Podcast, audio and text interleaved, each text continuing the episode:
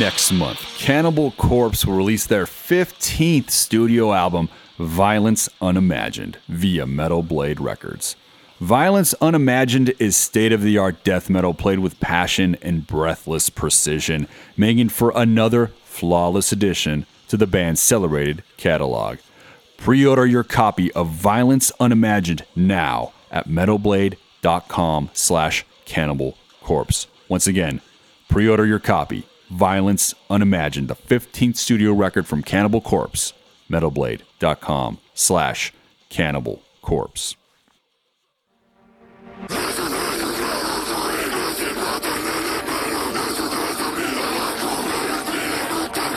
This is the Metal Sucks Podcast with your hosts, Petar Speich, Brandon Hahn, and Sylvia Alvarado.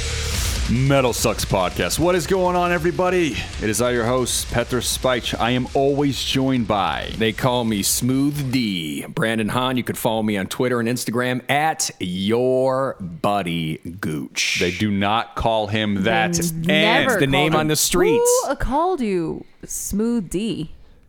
is that? And what does that mean? Well, okay, I'll go outside of my house right now, and you'll Uh-huh. hear like five neighbors I've never met just yell it out. It's just the reputation I have here in Las Vegas. Not Big D, just Smooth D. Please introduce yourself to our audience, Sylvia, and My tell us name where we can follow you. Yeah, my name is Sylvia. I forgot to use my Flonase, and you can find me on Twitter and Instagram at It's the Sylvia. And make sure to follow our other co-host, uh. Jozalyn Sharp. That's J O Z A L Y N Sharp on Facebook, Twitter, Instagram, and Wizard of Jaws on TikTok. If you guys want to follow me, I am on all of our other podcast handles. That's at Rise to Offend on Facebook and Twitter. Rise to Offend official on Instagram. Can we get Flonase to sponsor this podcast? Who? What the hell is Flonase? Flonase is for allergies. It's like a nose spray. Maybe we can get some doubt free free stuff. I doubt. Where where would they be linked into a heavy metal podcast I don't know. to give us money? You don't, you think metalheads don't have well, allergies? You know, when you're playing Metal Pete, you got to breathe. yeah. So stop being dumb. Okay. Hey. I'll talk to some people and the answer will be no. Get into the game. Hey, can we Uh, get we're trying to help the show grow, and you're just kind of like, oh, yes, Flonase is the answer. yes, for I'm sure. really- it's the fucking dude. How do you think Iron Maiden became Iron Maiden? Flonase. because of Flonase. This week, guys, oh, super excited. Great interview, great chat. I got to talk to Duane Denison from Tomahawk and also the Jesus Lizard. But we're here to celebrate the new record, Tonic Immobility. It is coming out March 26th. Pre order it, pre order it, pre order it. I fucking love the record. Um, but before that chat, as always, let's get into the Metal Sucks news. Shut your mouth! Get the facts straight!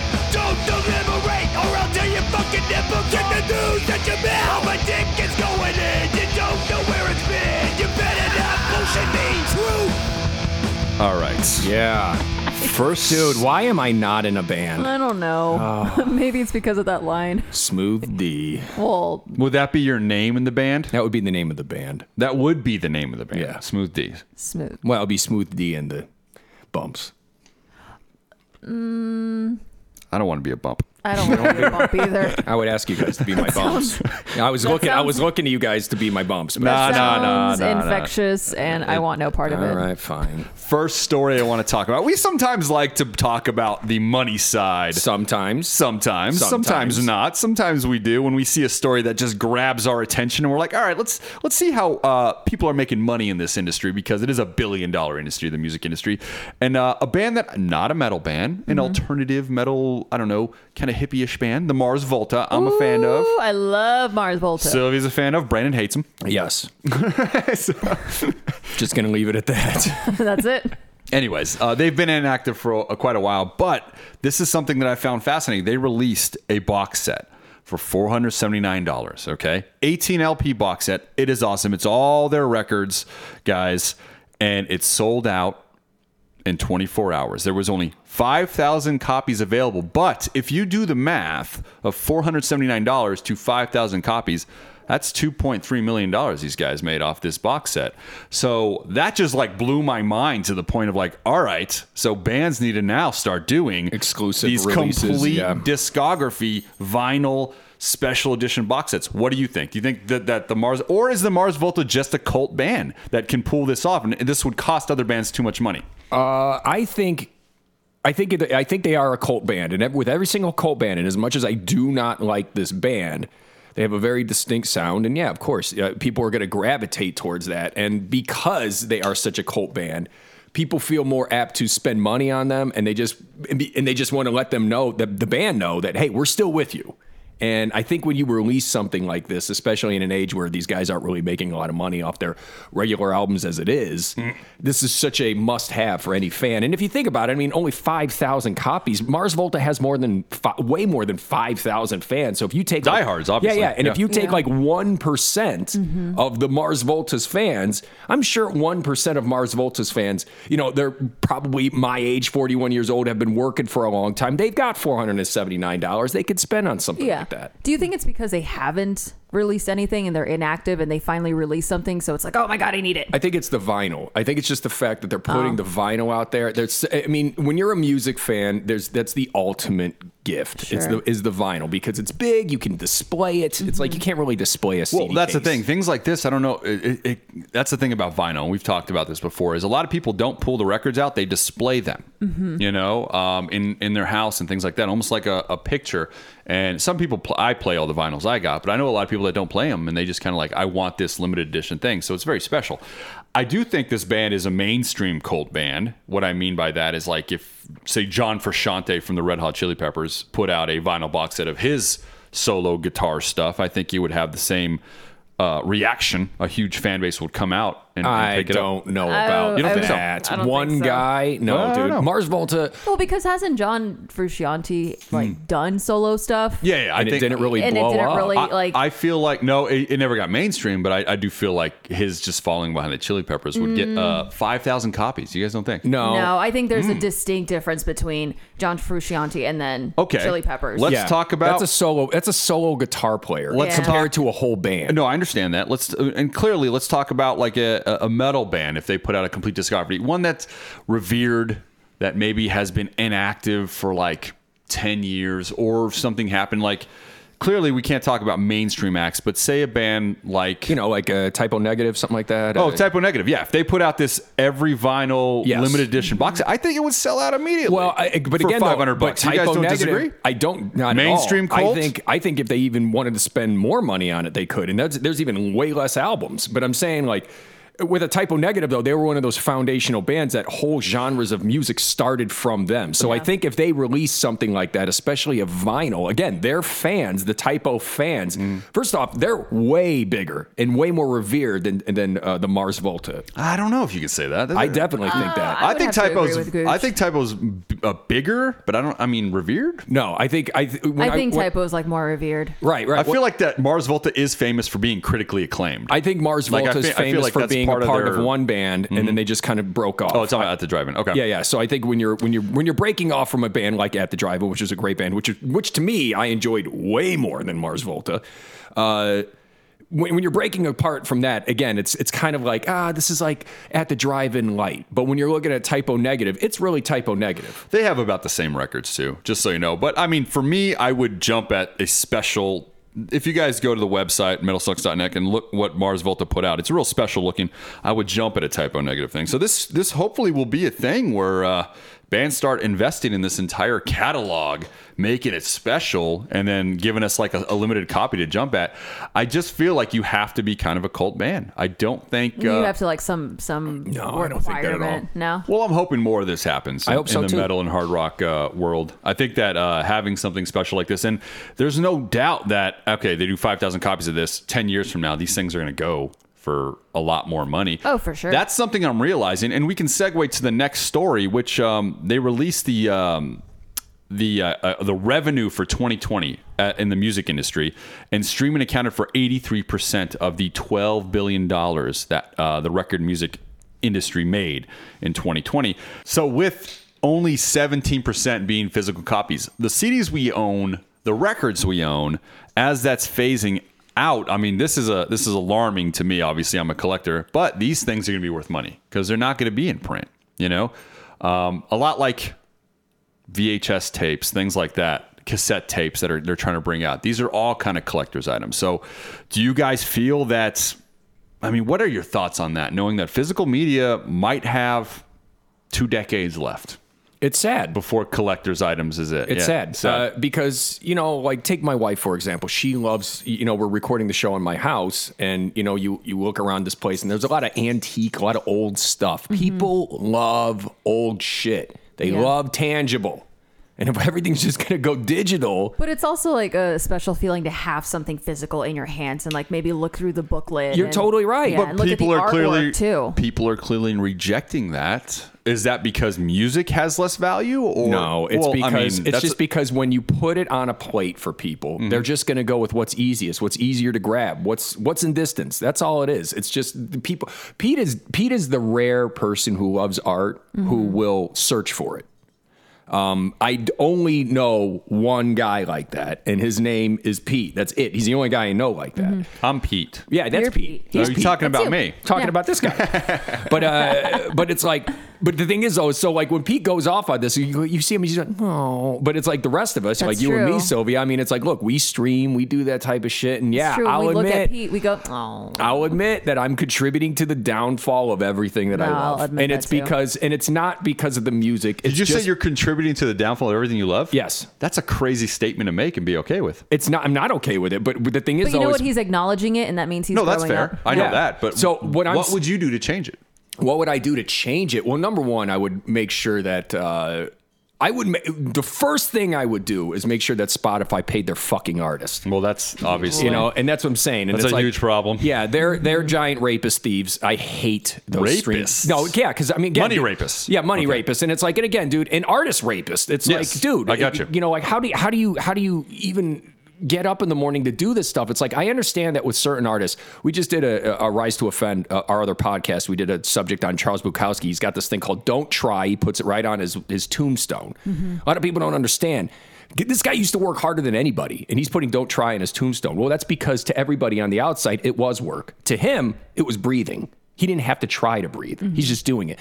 When you're an artist and you're doing that, yeah, you're just going to put out music randomly. What I do see more of is, and you're seeing a lot of this in our rock business because Yeah. Sylvia and I both we work on a KOMP 92.3, uh, the rock station out here in Las Vegas, and what I'm seeing a lot of now is two piece bands. Yeah. A lot You of two Royal piece bands. Blood. You have Cleopatrick. Um, it's probably another. Yeah, yeah. There, there's like three or four bands. Yeah, there's three or four bands out there that are that are major popular, Mm-hmm. and it's because you don't need four guys in a band anymore. Yeah. You know, like if anything, ta- if anybody, if anything, taught me that the live experience is is totally not being appreciated, it was EDM. Hmm. They push a space bar. That's not live music. But you're you're Well, the, uh, the but the atmosphere is, and the- then the you got smoke are having machines and lasers Yeah, yeah, and yeah, yeah. shit. It's a whole experience. But I get it. But my thing is though, show. is, but when I you're, it is a show. But when I go to places though, I want I want there the, to be the possibility of a fuck up. That's what makes the circus amazing. Yeah. You know, and it's But the same let's thing go with back to the streaming versus the physical copy that people are rejecting now. Let's go back to that because you're talking about the live experience. And I think that's how a lot of people who feel bad about not buying records anymore, they're like, well, I go to shows and I buy t shirts. And that's fair. That's true. The band will tell you, go, go to our show, buy t shirts. That's and guess cool. what? These record labels and Spotify and all that stuff, they're taking money out of their merch this, sales. But now. this last year, that didn't exist. right? So there wasn't a spike in physical media, No, even though the bands everybody knew wasn't touring. Yeah. So nobody, nobody, nobody. It seems like the the majority didn't take the extra effort to, you know, try to give the band more money through They couldn't. buying the physical. they media. couldn't. Is Okay. this why? Because I did notice something on Chevelle's website Mm-hmm. where their album NIRATIAS, it was signed, but it was going for 20 bucks. Okay. So, I mean, is it weird that they're lowering the price? Like, it's a signed album. Well, I mean, and and, and maybe maybe they printed out. May, here's the thing: is that I saw the charts a little while ago, and, and I believe a band that the Pretty Reckless, the Taylor Momsen band. Mm-hmm. I really hope that they become huge. I think she's a rock star and everything like that. So nothing bad I'm saying here, but she topped the Billboard charts, and I saw the number of how many units were sold, and it was only sixteen mm-hmm. Okay. Which again, there's 370 million people in America, right? So 16,000 people went out and got not all those people got a physical copy, but that's let's just say the majority did. And by the next week, they expect that to drop like 90%. percent mm-hmm. Okay. So the physical copy is clearly something that, say, Chevelle's like, hey, we printed 20,000. Oh, wow. We need to get rid of these. So let's sign these and sell them cheap. Oh, I see. Because the value, it's devalued. Well- you know, um, Oh, okay. and so the value might be lower because Chevelle is, I think, one of the for me, for me, they're Consistent, the straight They're grade. the as far as hard rock goes, they're the most consistent and pretty much one of the best hard rock bands out Period. there. Radio bands by Period. far. All their records are good. I'm a big fan of Chevelle. Yeah. And so, yeah, I'm going to go out to the record store and buy that record. But now, the more and more I go to my record store, I see that they don't have all the new releases. Mm-hmm. They have very few, as a matter of fact, which leads you to go to the websites or, for most people, probably Amazon. So the the value when it's devalued, if you can't make money on the product, Yeah. you're not going to print it. That's what I mean. It feels like this 83% of streaming revenue is trouble, man. Well, this and you're you're totally right on that, but this is what's going on with the artists though. They're starting to realize that we don't need these record companies. But we just brought up a band like Cleopatrick. They made their own following on websites like SoundCloud and stuff like that, just getting it out there. All they got, all they need is the opportunity, and that's the one thing with these these record companies. They're not real. They're realizing they're just now realizing like, oh my god, we used to be the only opportunity yeah. these guys had. Yeah, but like you said, now they have SoundCloud, Right. they have Spotify, Right. they have you know social media. And Yeah, that's why the, the DIY approach is a lot, lot, lot harder. It's very than much- it's way harder. that people think, and it's a lot harder to get in where you need to It's get. It's way harder. You have to- you have but to- you yeah. are seeing Maybe- more and more DIY all the way. And and and again though, dude, You're seeing like, more and more because this is because music is a side job for people. That's it's not right. their primary. Um, well, maybe Right. it's this generation's record label. You know, like they had to try really hard to get into a record label, but their only outlet is now social media, and so that now they're going to work hard on that. and that's the thing. It's like when before you would see an artist. You know, we, we've seen this happen. I think Macklemore might have, as, a, as an example, one of these rappers that made a big song a few years ago. Uh, he was completely unsigned. He just put out a YouTube video Mm-hmm. and then it blew up. Same thing with a lot of these other bands that we're talking about. Like we just brought up Yeah, Cleopatrick MySpace and did stuff like that. like yeah, that, yeah. that stuff happens and it's like and i think what's going on is these bands they're realizing like all i gotta do let's just create let's just put it out there and if it gets on the right side but that devalues it. I, dude, everything is getting devalued. The fact that you have hundreds, there's probably thousands of bands out there that are putting stuff out on top of one another. Like, so the, the, the chance of it being in front of your face is very slim, but And that's something that you don't see in this in this article is that okay, 83% of uh, revenue is streaming services, but how much content was pumped out in 2020 opposed to 2010? Like that's something that I want to know. I want to know how much content You are right. has doubled the revenue or made the revenue as high as how much content do people have to put out now? How many bands are there? Like like with Netflix, it just seems like or any of these streaming services, it just seems like any script will do, anything will do. We just Absolutely. need content. We just need content. So everything's mediocre. Yeah, you know, it's absolutely. very hard to find anything that's above that line, you know? So because the it's just a matter of forcing content out. If Well, music becomes that, if film becomes that, which it has.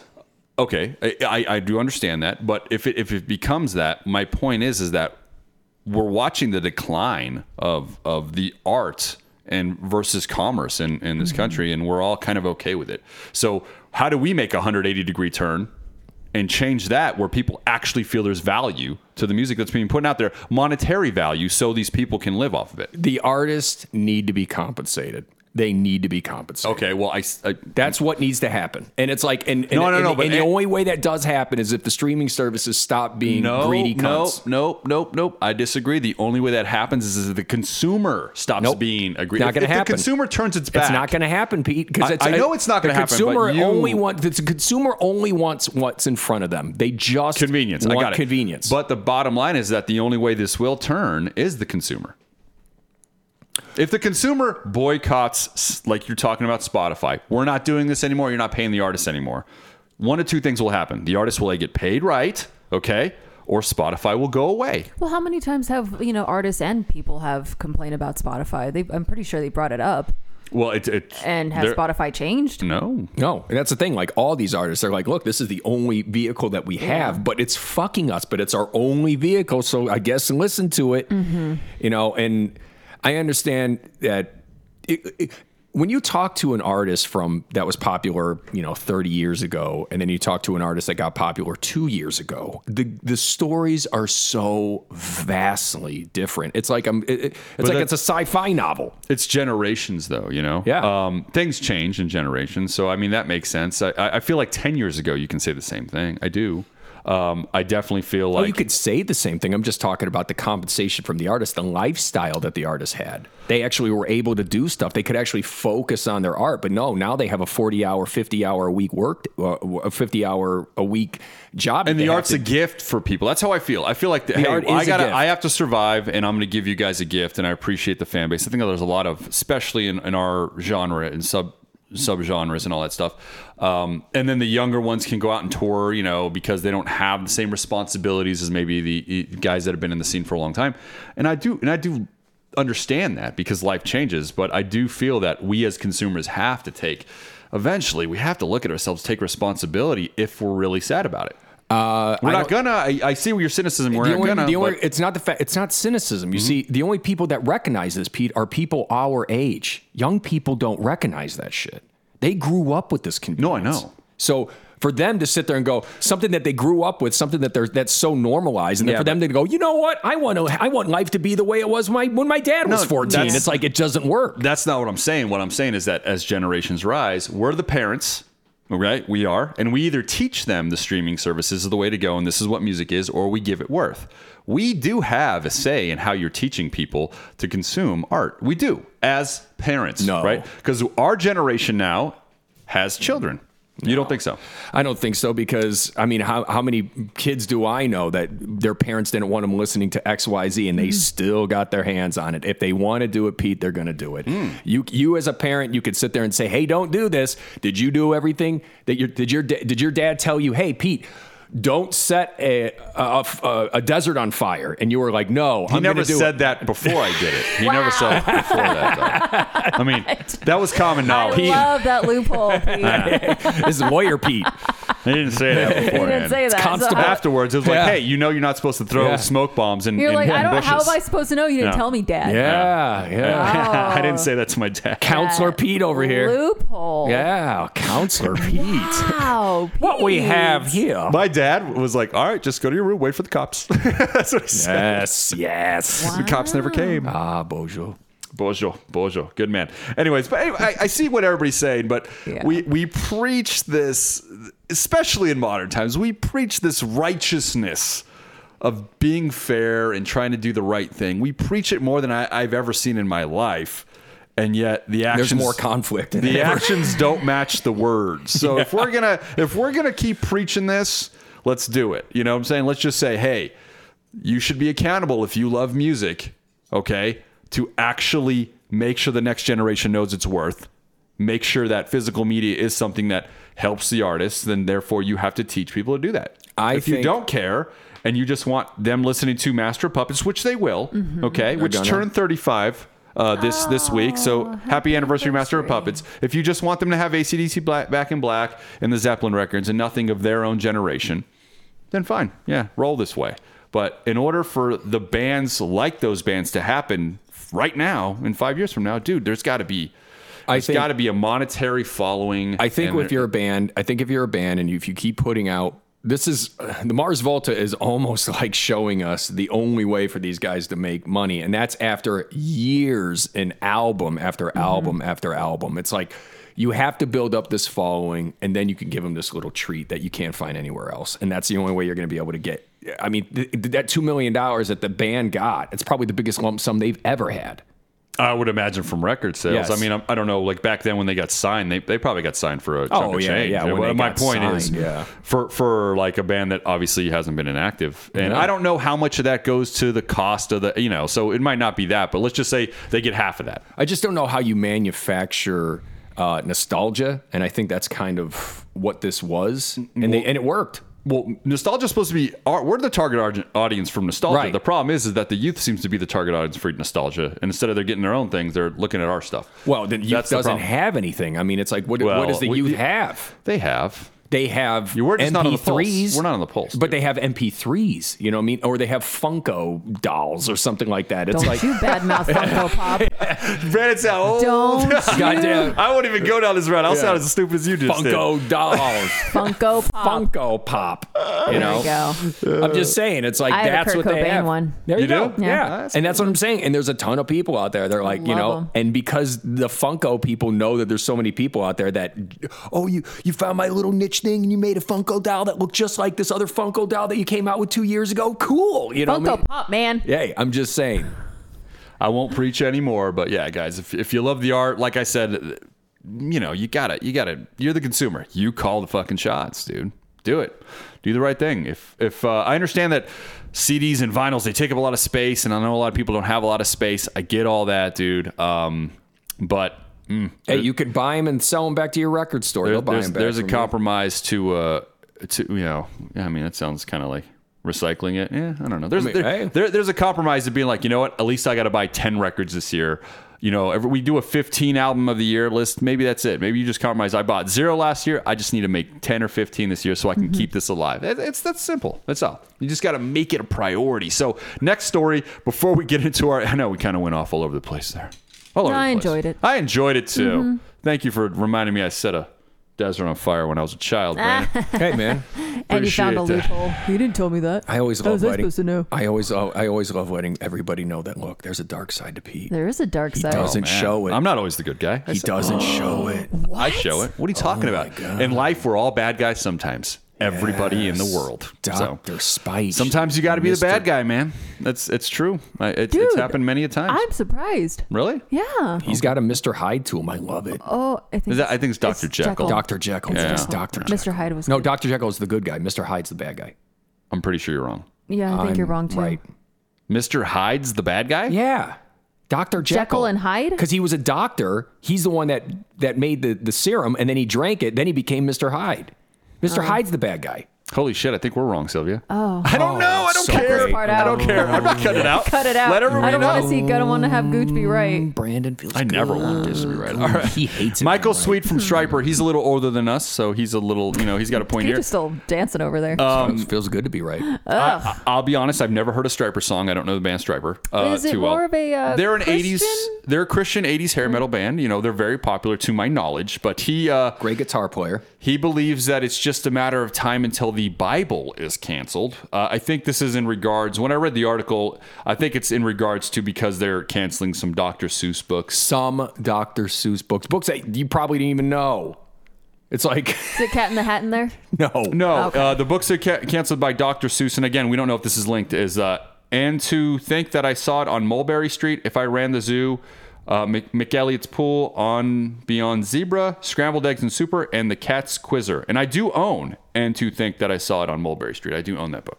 Okay. So I do have one of those. Yeah. Uh, the rest of my I have not read or, or seen, but they will no longer be published because they portray people in a, in a ways that is hurtful and wrong. Um, so we'll just move on from that. But the point is, is that canceling books doesn't mean canceling a religious book like the Bible. But do you really think that at any time any kind of religious book would be There's no way. canceled. It's, There's it's, no It's way. going. It's again. We there's these people that go these extreme comments, but there's no way that they'll cancel a belief system. Pete knows that Pete. This is one thing Pete and I have in common. Uh, not in common. Um, actually, this is one of our big sep- things that separate us. Uh, he always likes to call me a doomsayer. He is a doomsayer. No, I'm not. I'm, I'm, I'm a I'm a fucking soothsayer.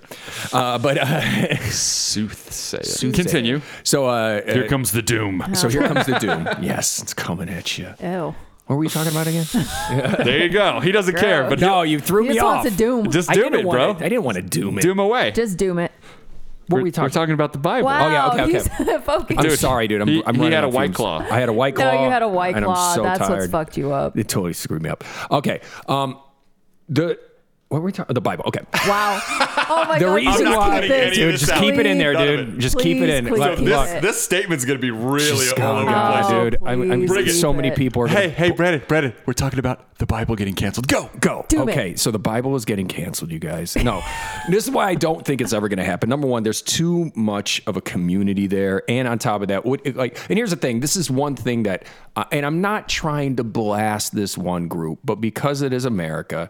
And everybody's playing the victim. Here's an here's here's the white Christian male Yep. saying like, "Oh, I'm under attack," and it's like, I'm not gonna say you're under attack, buddy. Just things have changed. That's all, dude. You are now seeing more imagery from other religions and other groups. It's not just Christianity, which was the case 20, 30 years ago. You know, it's like that's all you saw. Now you're seeing all this other inclusion, and guys like that.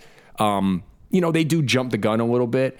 I don't think, uh, I'm not going to slam the guy, but I understand why he would come to that conclusion. I mean, don't get me wrong. I do stand up comedy. Believe me, the, the cancel culture, it is a real fucking thing. And you, I've said this on the show many times. There is nobody I despise more. But in a situation like this, it's like, come on, man.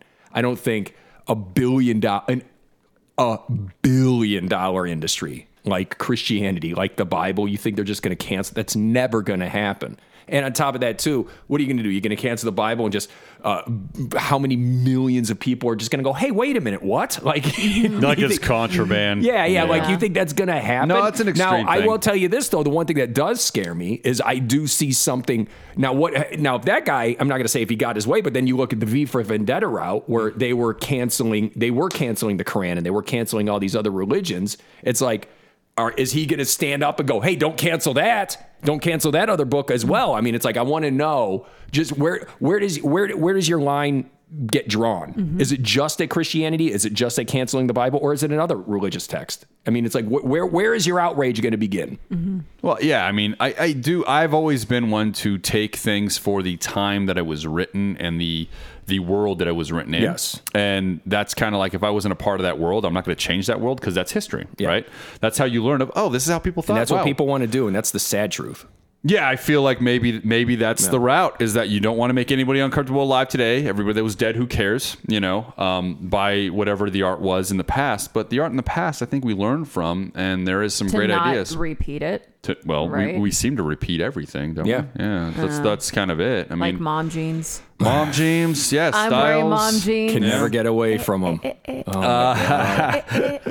But uh, bump it in that minivan. Mm-hmm. So I, I think that again, people always take something to be like, oh, this is unfortunate that they're canceling these Dr. Seuss books. I'm not defending them because I don't know the whole details behind it. Um, I don't know what's in there. I don't really know. I have the Mulberry Street book. I can look at it and see if anything raises my eyebrows. Doubt it will though. Um, but the point is, is that you know. It, it's just an extreme version of like stop, stop, stop. You need, you need to stop this from happening. Bill Maher went off on his show. You know, he's a liberal. He's a Democrat on our side of the fence, and he was very much saying the same thing. Like you guys, like this is what what what we're doing here is is very harmful to you know everyone. You Yeah. know, it's just very harmful to us to communicate. It's very harmful for us to not be understanding to how history was made. It's very harmful for us to look at someone immediately and want to say there's something villainous about their makeup because they said, wrote, or did Right. something at a different time when you weren't around. It's very harmful to do that. And you're right. And the thing is, is And what it does is it makes us all villains. Like I said, I'm a, I'm a bad guy sometimes, and I'll own it every time. You know, I That will. still scares me. Don't worry about it. I'm a bad guy to you, still. Um, I, I don't know if I've been a bad guy to Brandon. I've, I've had to. I've known him. I mean, we've said awful things to each Really? other, but that's it. Oh yeah, man. we've, we've said things. We've never, Never yeah, done I don't think I've done anything bad. I, I don't. I, like I said, I, I imagine I, I, I do owe him apologies for some words I've said in the, in the past, and he, he got them. But the point is, is that I don't. If if you're not there, if you didn't grow up in that time, you don't know what it was like. Yeah. I Yeah. do not. I will tell nobody what the '70s was like. I was not alive. the only thing that you know, and if upsets I look me- back and I'm like, wow, that's it's a different time now. That's what I say, but I don't want it to go away. Yeah. you know, I There- don't want the reality. we to need to be- understand that we have made changes. That's the one thing about America right now is we are focused on the past, and we need to. Un- I just want the people to understand that we have totally made changes. Mm-hmm. Like, stop trying to say that we haven't grown since the '50s. Are you out of your fucking mind? Who's saying that? Just people are, dude. it's like it's like like all over the it, mainly liberals. You know, what I mean, they're just like we're still in the same, and I'm like, oh my god, like it, it, watching people cling so hard to the doom. You know, I mean, hmm. cling so hard to this is really what it's like, and they will go to such great lengths to show you. just how shitty something There's an is. example on there is a case by case example for every opinion and every Yes. side in history of all the time. So there is no arguments to win here. You just look. You just want each, each generation to be smarter and grow. And I don't think canceling things is the way to go. No, it's not. And I, I think the first sign. I don't it- think lear- teaching people new hate rhetoric is the way to go. Yeah, that's you know? Yeah. Well, that's And what's we been going on now. yeah, Yeah. It's, there, there is so much hate rhetoric out there that is okay to Oh, say to people now, and I'm like, wow, this Well- is okay. So we're replacing that hateful word for this hateful word, and we're changing its meaning. It's it's it's the same. Like I said, it's the same reasoning and bully tactics, but like if you believe you're right, those tactics matter. So, not a fan that they're um, getting rid of these Dr. Seuss books, even though I don't know the facts about it. Um, but I'm pretty sure the fucking Bible's safe. yeah, I think we're okay. Yeah. So let's not go to extremes. And that those comments are what make you kind of take a step back and be like, look at this guy. But You Yeah. come on. But you know what though, dude? It's like again, just like what I was saying. It's like just because you don't agree with that person, or just because they said something a little out of context, it's like you don't have to take apart their career. You don't have to try and ruin their marriage. It's like, and that's what's going on. It's like people are just taking random words that are usually said out of emotion, and they're going and they're just saying that this is this person's identity, and it's hmm. not. We got to get no, past no. that. I don't think anybody on this planet as a human being can be like that one moment defines my 60 years on this planet. But you see, that's the thing. But We that can say that about ourselves. Now, can somebody else sit there and go, hey, that one moment defines you? Now, if it's somebody on the outside, some of these people, they will be like, oh, yeah, that moment is totally you. That Yeah. defines you. And it's you like, can never ah, change and Right. So live to win. Right. sure. Anyways, so with that, guys, before we get into our interview here with Duane from Tomahawk, we have a podcast for you guys. It's the Punk Rock MBA, hosted by Finn McKenty. The Punk Rock MBA is a show about doing what you love for a living in the business side of being a creator. Go to www.prmbapodcast.com to check out new episodes. The Punk Rock MBA features in depth conversations with artists that teach and help you achieve your goals as a creator or entrepreneur.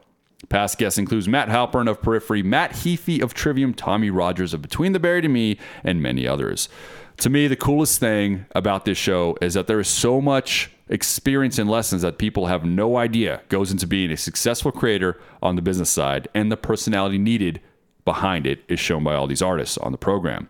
You can listen to the Punk Rock MBA wherever podcasts are available, or go to, once again, www.prmbapodcast.com. That's again, prmbapodcast.com. And with that, let's jump into my interview with Duane Denison from Tomahawk. Everybody, what's going on? Petar, Metal Sucks podcast on the phone. I have Duane Denison from Tomahawk, of course, and the Jesus Lizards. But we're here to talk about Tonic Immobility. It's coming out March 26th, guys. Oh, Duane, fantastic record, fifth record. Now let's talk about the origin of the band a little bit. Oh, you're very welcome. Thank you, sir, for for putting this one out for us. But um, 20 years ago is when the first record came out. Um, when you and uh, Mike decided to start this group, did you did you feel it would have that 20 year? Uh, it's almost of drinking age. Did you think it was going to reach that age? No, I never thought. I never think that far ahead. Um, well, plus it's been very intermittent. Like we did um, when we started, we did two albums within three years, and then and then it slowed down a lot. And then we didn't do anything until 2007, and then we didn't do anything until 2012, and then now we have this is the first thing since 2012. So it's only been like five albums in 20 years. So that's not a particularly uh, torrid or productive pace. But you know, we all do other things in between, obviously. So um, it's just kind of how it's worked out. I remember it's it's crazy because um, I've seen you guys quite a few times. I was lucky enough to do that, and I remember one of the moments that I had that was kind of gold. I'm in Las Vegas, and uh, Okay. right when Mit Gas came out, it was, and that's when records released on Tuesday, guys. And uh, you guys played out here at the House of Blues, and um, I went to the merch booth, and some guy broke open the copies, and he sold me a copy, and it was like a Friday, so it was only like three days earlier, but I got the copy early, right? And it was like Okay. this magic moment for me. So it's uh, it's something that's uh, it's just really easy to remember how like how your heart skipped when you saw that cover art. And something about tonic immobility I wanted to bring up is that your guys' cover art has always been images, things like that. But this one, photograph. Why did you choose that for this record? Um, we wanted something to reflect a more, just a sort of spacious vibe, a spacious atmospheric vibe, and that's kind of what we got. There's, you know, it's it's kind of a restful image. You know, you've got water, this body of water, and then the air and clouds above it. So it's spacious. There's no people in it, and your imagination, you're free to wander in. And you know, the music isn't isn't always restful. Obviously, it's you know, it's a rock band, and we play hard rock.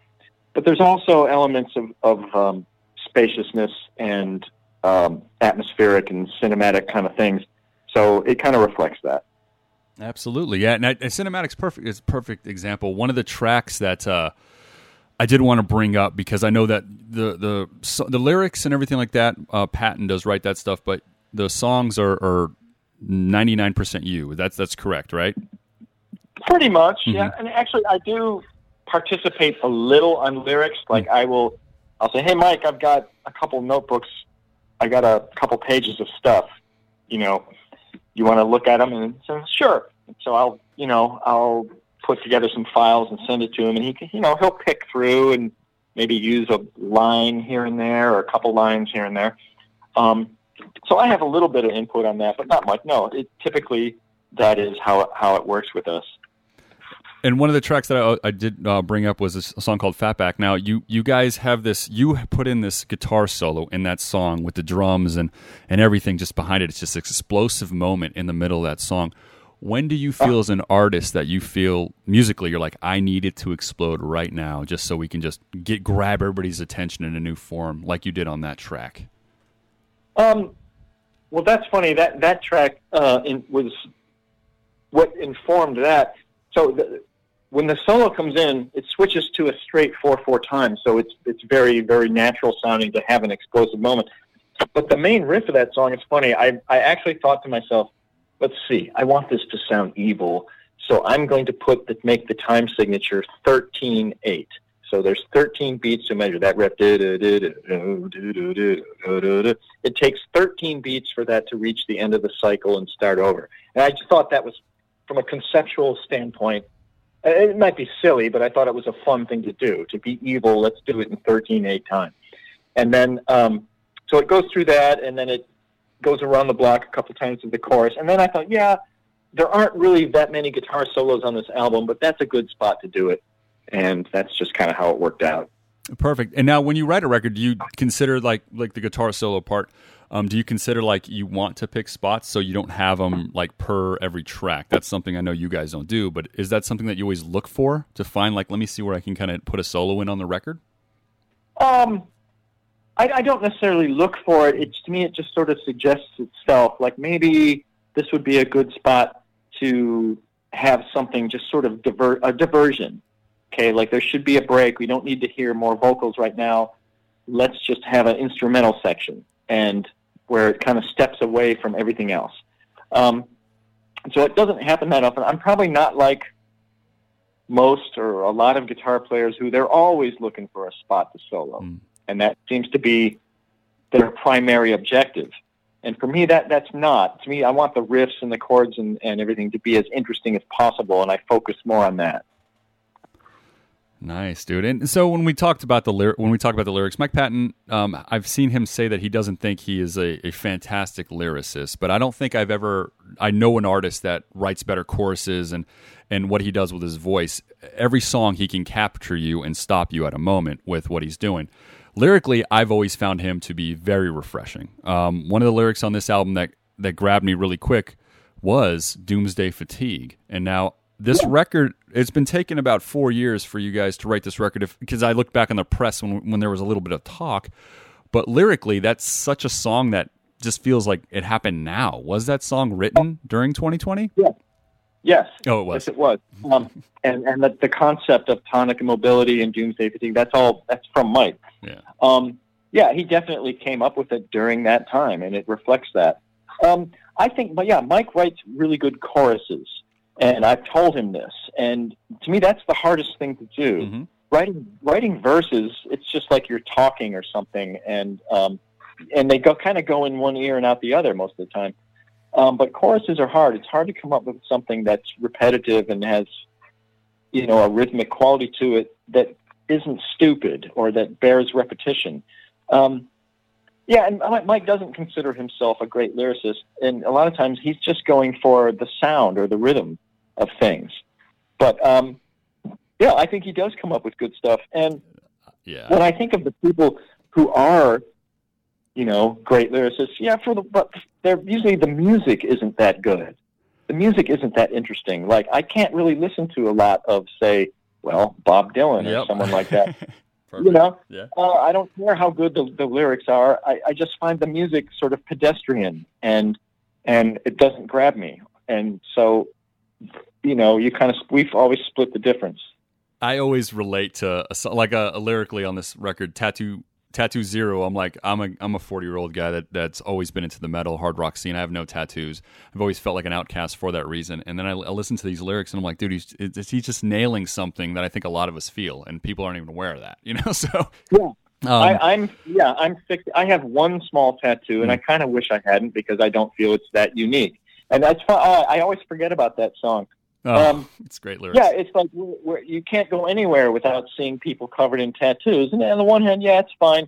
On the other hand, there was a time when if you had a tattoo, it meant you were a pirate, or you were a you were a marine, or you were you did time, and all that. And um, now people go on vacation. You know, yuppies go on vacation and they come back with you know barbed wire around the bicep or whatever. So, you know what I mean? So, yeah, um, absolutely, dude. and Mike has no tattoos, and he's been doing this forever too. So, and I don't, th- I don't think the other guys have any. And so it's funny. We're probably the least tattooed band. And so I, when he came up with that, I was like, "Oh, that's brilliant! You're you're addressing something that I think needs to be said." And that doesn't mean we hate tattoos or we hate people who have tattoos. Obviously not. Um, but it, it's just I, I thought it was a, an, an interesting social commentary. Absolutely. That's what. I, that's why I brought it up. I'm like, see, look, dude, that's such a, a nail because I, I feel his lyrics are extremely uh, well thought out. I do understand the the chorus part because yes, um, they do get stuck in your head. Like when we go back to Oddfellows, like uh, the first listen of a song like Stone Letter or Southpaw, especially, it's like boom, boom. You just sing everything over and over again. You're singing the melody sometimes before you know the words. And that is an art form that I think he has really mastered. Now, going back to the 20 years we were talking about, this was something that I, I thought would be a challenging thing for you is that during that time frame when uh, Ipecac Records were starting and all that stuff, he was doing very, very avant-garde music. But Tomahawk was the band that was like, all right, we're going to kind of do a hard rock band and uh, be a little more um, traditional in a sense. How did you get into that role to help him kind of be the next traditional type band uh, for his catalog? Um, just from the start, um, he heard when we first talked about doing something together. Um, I sent some very simple demos. At that time, it may have been just an acoustic guitar and a metronome. Hmm. And so, right from the start, I said, I said you know, you, you're doing all these other things. Why don't we do something that's more stripped down and a bit more straightforward than what you typically do? And I, at that time, he was still doing Fantômas and doing John Zorn things. Mhm. So this was definitely, and John, the drummer, had battles, and uh, Trevor was playing all sorts of stuff. So this was definitely meant to be. This is the place we go when we want to rock out, and you know, and that's not saying that it's dumb. I mean, there's some fairly proggy elements, and there's been bits of noise and improv here and there. So it's not totally. I I don't think anyone's ever going to mistake us for Thin Lizzy or ACDC, though someone said they thought that uh, Dog Eat Dog sounds like an ACDC song, but um, I don't think so. Mm. I did love the end of Dog Eat Dog. It's how the record ends for people that don't know. Um, that song is out, guys. We're going to play it after the interview, so you will get to hear it. But it almost ends like a commercial break. Like this has been like kind of sponsored by Tomahawk, and I felt like that was something to do with modern times as well. That was on purpose to do that at the end of the record. Oh, totally. Yes, Mhm. it was excellent, dude. That was that was a great moment. Now that's another thing. When when I do hear you guys, you have five records, all sound completely different. Uh, for fans that may not know, Tomahawk is self-titled, and you have Mit Gas. Um, Anonymous, of course, which is its own kind of entity in the world of, of Tomahawk, and then Oddfellows, which to me was like the catchiest, um, almost uh, a little more pop orientated, if I may, um, Sure. record. That's fine. And then, you know, Tonic Immobility, Immobility is very much back to that rock and roll. Kind of like, I feel like it, it kind of follows the Mit Gas format um, for fans that have been following the band for a long time. Now, the thing I did want to to bring up about it is that every record there's something new that either you do or Patton does, and the other guys as well. Don't get me wrong, uh, Trevor and John. But the point is, is that on this record, like the track Howlie, at the end of it, when you get that back and you hear Patton kind of do this scream queen s- scream all the way to the end of that song, do you, do you do you realize that's in his repertoire, or does that surprise you? Um, no, I've heard him kind of do that thing before. It, it reminds me of there's a kind of a monkey chant thing that he's he's referenced. Um, but yeah, he carried it to an extreme on that one. Um, you know, that's the one that's going to have parents coming into their kids' rooms and turn that shit off. um, you know, more than maybe any other song. Um, but yeah, um, no, we all have fairly well defined styles and signature sort of things that we do, and it's on full display on this album. We actually, you know, there's references to others, even earlier stuff on here. It's kind of a summary almost of everything we've done, and but updated for you know today's modern society. Absolutely, man. So now we do have to talk about um, touring. Now with the year off, um, and again, you know, the how busy uh, the other guys are and all the other projects going on. We all know. I got to talk to Trevor uh, when Bungle just put out the, the record and all that stuff, and I know Faith No More had a bunch of tours that I think were canceled or maybe postponed. I don't know the exact details, but with that, everything had took a pause, and then it has to kind of pick back up. So in essence, Tomahawk would be like third in line if touring was happening, just in, in releases is all I'm saying. Um, is that something that you guys have to discuss, or is it you're just gonna have to wait it out until the whole uh, thing kind of comes back in order? And what do you feel about touring? Do you want to get back on the road like you guys did in 2001, 2003, or do you want to kind of Um, I- sporadically do it? Well, I can't. I, I, I can't. I'm Mm. older, and I work. I work in a library. Um, I get time off to do short runs, but I can't just you know ship out for six months Mm. or whatever. And I, I don't think I want to at this point in my life. Um, it, the touring is hard work, and and, and uh, you know, it's definitely a young man's game. I could do it, but it would it, the wear and tear. None of us really want to at that. I don't think any of us really like doing the big long tours anymore. We prefer, and I think we play better when we do short jaunts. Um, but having said that, yeah, um, we just can't seem to make any plans right now for all the reasons you just mentioned.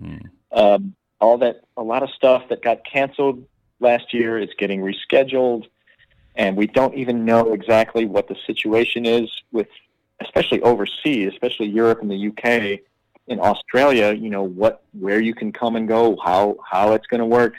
So we just kind of we just aren't making any plans in that direction right now. Gotcha. And now you did mention that you do work at the library. I did see Mr. Bungle's um, stream from a library. Is it the same library by chance? No, Okay, I'm just No. curious. I, I, I don't even think that's. I, I don't think they're actually in a real library. It looks Oh. awfully small. they fooled Um, me. No, the place I work is huge. It's a huge um, regional branch that. Uh, no, it's completely different from that. Absolutely no. And so, how is that with the the COVID times? I'm out, like I said, I'm out here in Las Vegas. Um, they are we do have rules and it's open now, but there was a long time. I'll be honest with you. Right when it happened in March, we had the shutdown in March. I had like six books and like seven DVDs. For people that don't know, the library is is gold for those hard to find DVDs. I, I had Barfly, and I can't even find that anywhere. Yeah. And so, um, and I, dude, I sat, they sat in my house for like six months. I was so worried that I was going to get hit with Yeah. late fees, but no, I was, everything was fine. But, um, how did that transition happen to get, get you guys back to work and everything to open back up? Well, it's not fully open. Um, things are not everything is fully open. Things are limited capacity.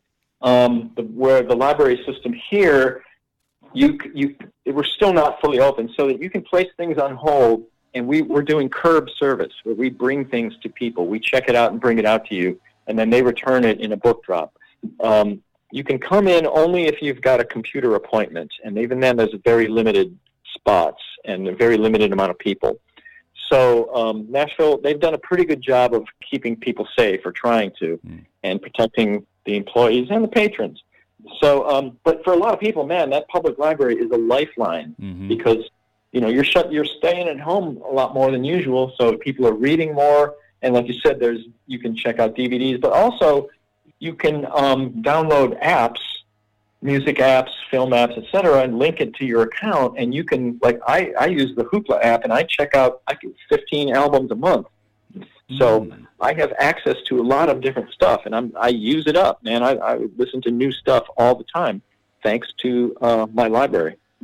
It's it's seriously for me. I have my son's five now, um, but they had a program there at the library that I was going to when he was four, and he had these beginner books like one, two, three. They're leveled out, and then he had to read like two hundred books in his four years, uh, at four years to five, to get his name on the board, and we were at one seventeen and closed on us. I was like, oh man, like I want to go back. And he's older now, and I mean, he's in uh, you know kindergarten. He's reading really well, and I think people, um, hopefully, parents know that there's so many programs for your your kids to just get into and educated and that's something that like for my household he has no streaming stuff he only has physical media whether it be books albums or Yeah. anything like that because i want them to learn that way but um yeah it's like my happy place always has been library that would be like all it- it's just it's it sucks that it's kind of closed for me now but you're right the the curbside service works it's all about that atmosphere of quiet that's what i describe as quiet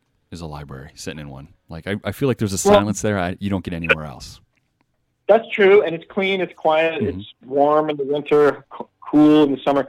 Um, they're not all quiet though. Public libraries, especially the bigger ones, like where I'm at, um, and after school, you get a we, there's a junior high right around the corner, and we get a ton of kids. A lot of libraries have teen rooms, and it can be quite noisy.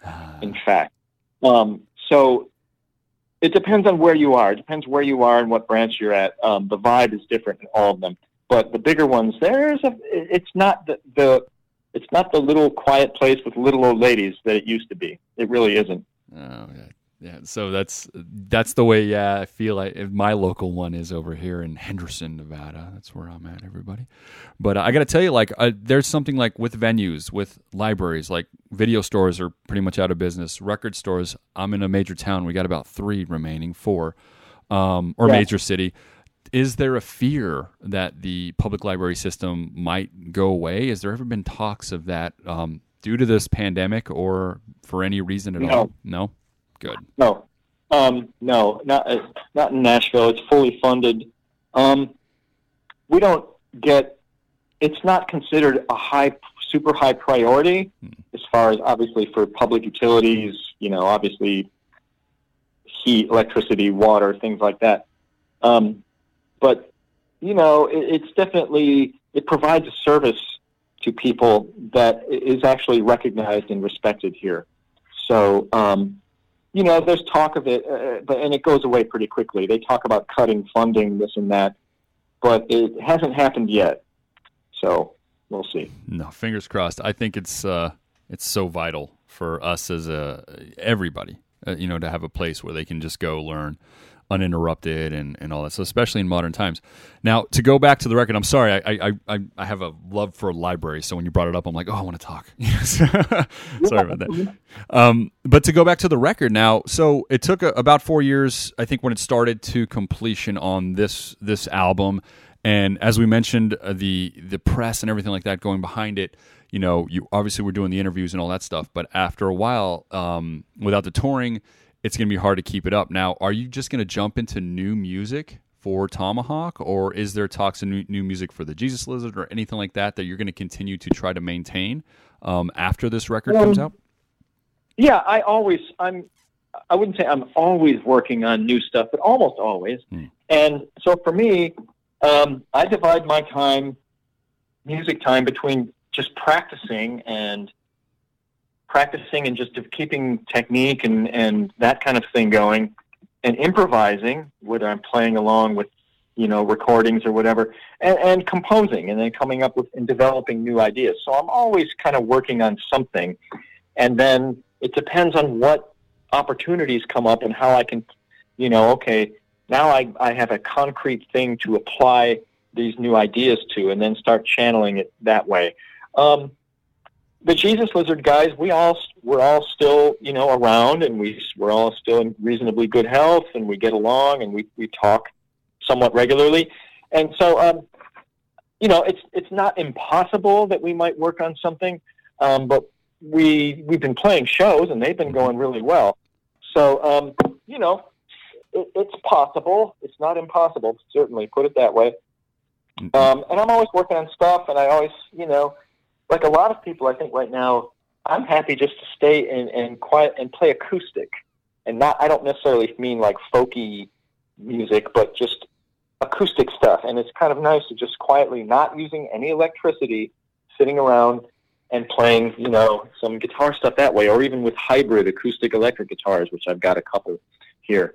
Um, so there's always something new brewing, and I just I just kind of work away and try to stay ready so that when an opportunity shows up, I'm ready. I've got some new ideas. My chops are relatively up, and I can go with it. Nice, dude. One thing that we did talk about with the new record, everybody, I want to remind you guys Tonic Immobility is coming out March 26th. Pre order this record. I, I've I was lucky enough to get it about a month ago. I have not stopped listening to it. This week, I've revisited the whole catalog over and over again. I can't tell you guys, man. This has been a great week for myself. But the thing you mentioned earlier was that there's a lot of tracks with this evil vibe, and that's the first thing I felt. Like right after the first song, shh, Sidewinder, they have these really evil vibe to it. Why do you think that vibe was really necessary, uh, or or important to this record to get out to the audience? Well, I, I like to think though it's balanced out. Mm-hmm. Like for me, I, I we just like there's a sort of a dark and heavy dread that is just hanging over the world right now, and this kind of reflects that. But at the same time, it's not. There's always going to be on all of our albums a little bit of light in there. There's going to be some major key moments and things like that because you know you can't you can't have darkness without some light. You got to have some contrast, or it or it just becomes dull and overbearing. So, but there is sort of this this just heavy sense of dread just hanging over because you know we've got a lot of problems, but it's not. We don't. I, I don't think it's negative, and we're not dwelling on negativity. In fact, there's always you know. I have to feel some a certain amount of hope for the future, I, or I wouldn't bother going on. Um, so I think that you know maybe this there's things on here on this album that need to be said, and we're we're going to do it. Absolutely, man. Um, Business Casual was the first single. We're going to play that as, as well um, after the interview for everybody that uh, hasn't heard the track yet. But when picking a, a single for this album, um, why did you guys uh, zero into that one out of curiosity? Fantastic song, and I get it, but just out of curiosity because there's so much stuff on here that I feel you, you could have done the single with. But why why did Business Right. Casual stand out for you? Um, picking a single is hard because, especially from the artist's side, what you want people to hear, you want the first impression is usually different from what the label people want. They want something that can get on the radio and that's catchy and, and will maybe appeal to to a broader group of people than maybe who you typically appeal to. So they're always looking for something that will catch people. Whereas the guys, the the people in the band, usually you want something that reflects more the artistic side rather than the commercial side. And so um, you're always going to have to split the difference when you're dealing with that kind of thing. And that's kind of what this song was. And the fact, business casual, it's it's kind of humorous. Mhm. Um, it's not relentlessly nihilistic or negative. Um, and the music, I think the music is interesting. It's kind of a grabber, and people who everyone's sort of getting back to work now. And in America, people are just so obsessed with what they say it's their health, but really it's their appearance. And, and um, this is just kind of a uh, maybe a meditation upon that or social commentary. Nice, yeah, yeah. I think that you're right that we. It's hard though. I mean, I, I definitely feel it myself that it, it's hard to not um, realize that you're not thinking for yourself until you're after the moment. Be like, why would I think this way? But then there's some sort of motivation behind um, I don't know what the phrase is, keeping up with the Joneses or doing something. Uh, do you struggle with that as an individual? Because I feel like that's the thing that I've seen the most is that I feel like the death of the individual and this group collective type of mindset is is more prevalent than I remember it growing up. That's the thing that I struggle with the most. Do do you feel that too, or am I kind of off base there? Um, I don't think I do, Okay. and I think um, at my age and at this point in my life, I've kind of had enough ups and downs, and um, that I'm not as I, I- don't think I'm as susceptible to these sort of fluctuations in, in public, not opinion, but just sort of the trends and things. I'm not as much. A, I'm not a slave to trends. Um, I, I kind of. Uh, I, I watched. I, I can watch these things kind of come and go, and yeah, and I'm still involved, obviously, but I, I don't feel like I don't feel the need to react as much as possible. Um, I, I you find myself more often than not to kind of caught in the middle on things. I'm fairly moderate. I, I'm a middle-aged, middle-class, middle American guy, and kind of always have been, and so. I don't tend to go to extremes in either direction, and, and um, I kind of get tired of people who do. So, uh, you know, I I I, uh, I watch these things come and go. When you you get older, one of the things is you you have more experiences to call upon. You can kind of spot things happening. You can see things coming maybe more easily than people who are younger and who haven't. I've seen these patterns that just seem seem to keep showing up and these trends, this need to, whether it's political or social or even just working in the library, I can see it's like the history of dieting in America. Like I see these books, older books, where people, you know, they were they were going on this kind of a diet 30 years ago, and then it went switched to this, and now it's all about this. And the same with exercise things or fashion, obviously, where you see certain looks and things kind of come and go. And when you get to a certain age, you, you kind of, I, I wouldn't say that I don't care. I care, but I'm not, it's not to, it's not a life or death decision with me, put it that way. Yeah, no, I'm I'm on the same boat as you, man. I feel like that happiness is always. Uh, it's easier to reject things that you already know and you've experienced, uh, and instead of trying to revisit them and see what made them matter at a certain time. I just feel like life simplifies as the older you get uh, to what's important, and the focus stays there. And that's kind of where I've been as well. So, um, but everybody, I know I, my time's running out, so let me one more time. Everybody, make sure do not miss out. Tonic Immobility is coming out March 26th, the latest record from Tomahawk, their fifth record. I love it. Make sure you guys are pre ordering that. With that, Duane, I want to thank you so much, man, for calling into the Metal Sucks podcast. Well, thank you. Thanks for having me. I appreciate it so much. We need people like you out there.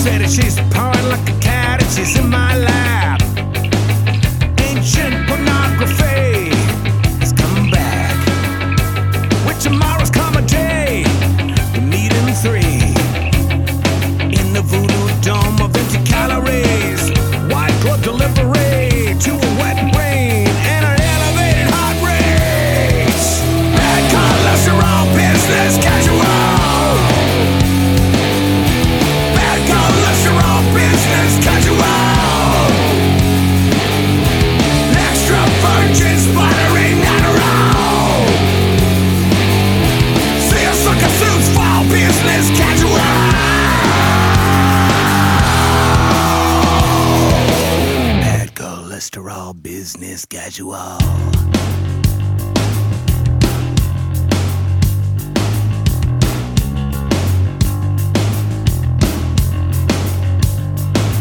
Let your guts sag to the love shack. The fat back, like a fucking maniac. And it all falls down into the cracks. Just do the math.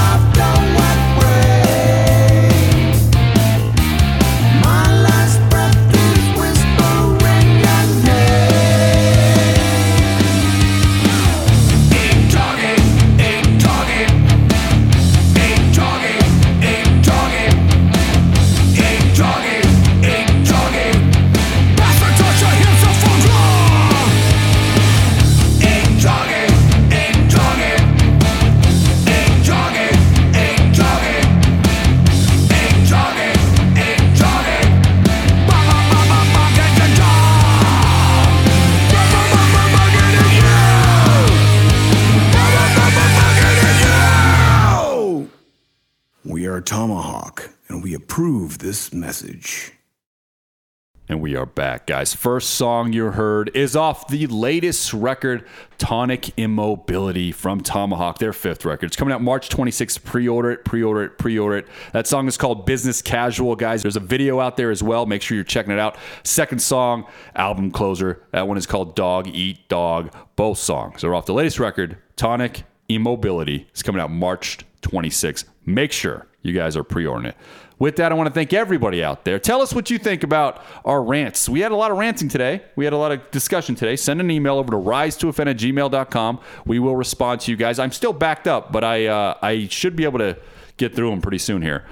Um, and yeah, do that, guys, and, and we can discuss some more uh, via the good old internet in a nice way. And um, Yeah, that's the way. That's the way you discuss the internet in a nice way. in a nice way, one on one. We don't we don't do it to post and and and make fun of or make people feel hurtful. Anyways, uh, and we want to thank everybody out there for the five star reviews we keep getting on the good old Apple iTunes. That is all we try for on this show is to somehow motivate you guys to get to your Apple iTunes, click five stars. Don't even have to leave comments and move on. If you guys appreciate the the show weekly, weekly, we've been doing it forever now all we ask for is that five star review on iTunes. Please take the time to do that. And if you guys are interested in our documentary discussion podcast, Rise to Offend, that podcast was pretty much made to fight cancel culture when we started the show. That was the whole point. Show human beings, whether it be GG Allin, whether it be Phil Anselmo, whether it be Peter Steele, Odorous Youngus. We've done episodes on all those guys. Currently, we are doing Charles Bukowski, as Brandon said. If you guys are interested in that documentary discussion podcast to look at people in a human light, Rise to Offend, that is our podcast. Go check that out. Five star reviews don't hurt us. With that, until next week, peace. The Metal Sucks Podcast is signing off.